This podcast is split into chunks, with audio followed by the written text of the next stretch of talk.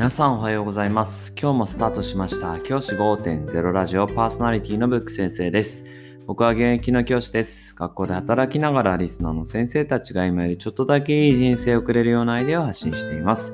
より良い授業、学級経営、働き方、同僚、保護者、児童生徒との人間関係、お金のことなど、聞かないよりは聞いた方がいい内容を毎朝6時に放送しています。通勤の後から10分間聞き流すだけでも役立つ内容です。一人でも多くのリスナーの先生たちと一緒に良い教師人生を送ることが目的のラジオです。今回のテーマは、不登校対応は北風と太陽という話をしたいと思います。先生方、担当されている児童生徒さんの中で不登校になってしまっている人っていうのはいるでしょうか？まあなってしまっているとか不登校っていう選択をしている子っていうのはいるでしょうか？僕はですね今現在担任をしているんですがその担任している学級の中では不登校の子はいません。ですが以前勤務した時に不登校の子もいましたし今現在不登校っていう選択をしている子も他の学級ですが同じ学年の中にいます。じゃあそんな子たちに対してどんな対応をしてあげるかっていうのは僕は北風と太陽の太陽のようなことをしてあげなきゃいけないというふうに常に肝に銘じています。北風と太陽の話ご存知でしょうか？コートを着ている人に対して北風がビューッと風を吹かせてそのコートを無理やりに脱がそうとするのではなくて太陽のように暖かい日差しで暖かいなもういらないなって自分で気づいてコートを脱ぐ。そんなことをできるといいねっていう話ですよね北風太陽。無理やりやらせるんじゃなくてこう自然と本人がそうしたいと思わせるからいいんじゃないかっていう話だと思うんですけど僕もその考えを不登校対応には当てています。不登校っていう選択をした子がじゃあ学校に来るのが全て正しいから学校に無理やりでも何とかして先生の努力で来させようみたいなことっていうのは本当にうまくいきません。そもそも不登僕に僕の考えでは不登校っていうものを選択すること自体全く問題ないことだと思っているのであのそれをですね咎める気は全くありません。ある意味それがもうそれ時点で太陽という感じの考え方を僕はしていると思っています。子供にはですねあの学校に必ず行かなければいけないっていう義務はありません。学習をする義務学習をするっていう権利はありますけどそれを学校で必ず行わなければいけないかって言われるとそういうわけではないですよね。今の時代って昔の時代と違って登校であることがこうリスクというかデメリットというかがすごいあるという時代じゃなくなったように感じています。学習できるものっていうのはたくさんありますしタブレットだったりとかネットだったりとかいくらでもあるわけですよね。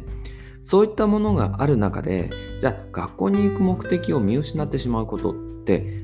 僕はあり得ると思ってます。えこれ学校行かなくてよくない？って思う気持ちもわからなくはないわけですよね。なので僕はそれを咎める気は全くありません。ですが僕が以前勤めてた学校では不登校になった子を実際に不登校から学校に来るという選択に変えてくれた子がいました。そういった子たちはじゃあなんでその不登校ではなくなったかっていうと簡単で僕が学校って来たらちょっと楽しいかもよ。他の子と話せるしみたいな。話をしたりとかっていうのをあのしただけですその子の家に行ってその子がゲームをしてたのでそのゲームを一緒にゲームをして、えっと、その時やったのはスマッシュブラザーズっていうゲームだったんですけどそのスマッシュブラザーズっていうゲームを一緒にやってやりながら僕はその学校に来いとか言う気は全然なくてゲーム楽しいなっていう話をして、うん、楽しいです。楽しこれずっと続けたいです。そっかそっか。ってじゃあさちょっと学校で学校でもそういうことってできるんだぜ意外とっつって。そういう話をして。で学校でこういうゲームをすることもできるし学校の友達と一緒にやることもできるよなっていう話をして。でも別に来いとは言っていません。別にそういうことできるよっていう話をしただけです。で子供もああぐらいな感じで別にそれだからその言葉で響いて学校に来たってわけではありませんでした。でそれをずっと続けていくうちになんだかあ先生僕先生ともう少し話したいですっていう話になってあそっかあそれ嬉しいなっていう話をして。でも先生もさ他の子たちもいるからさ毎日は来られないんだわ。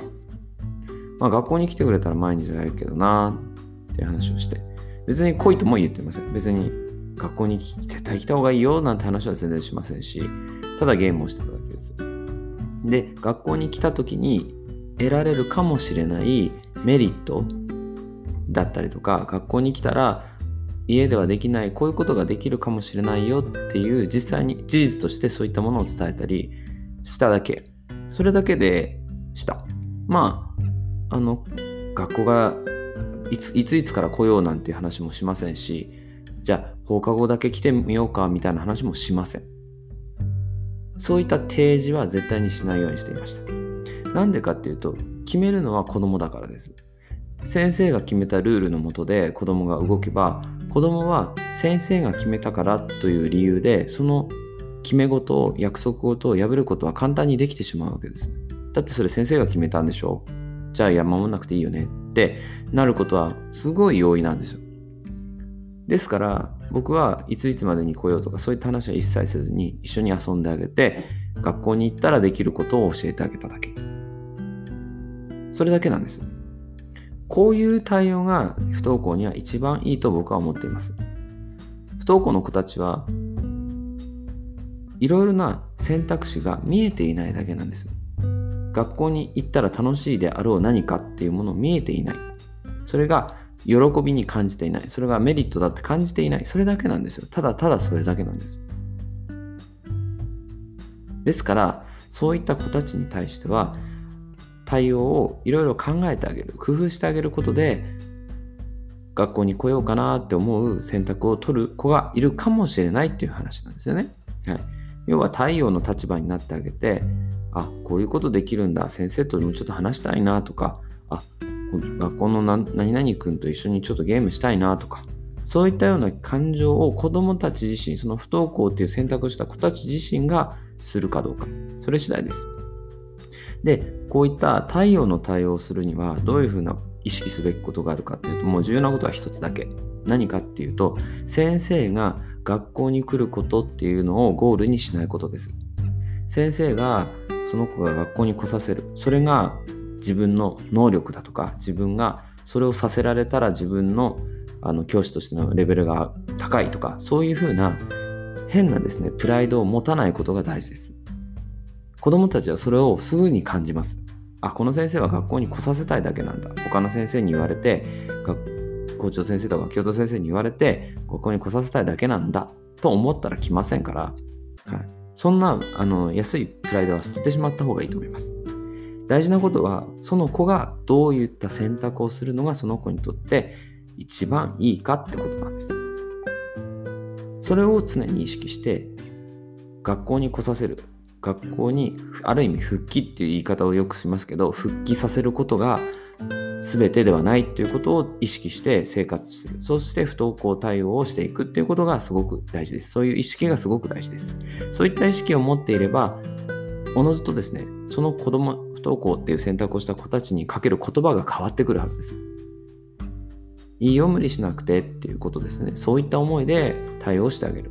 ことができるはずです。ぜひですね、先生方、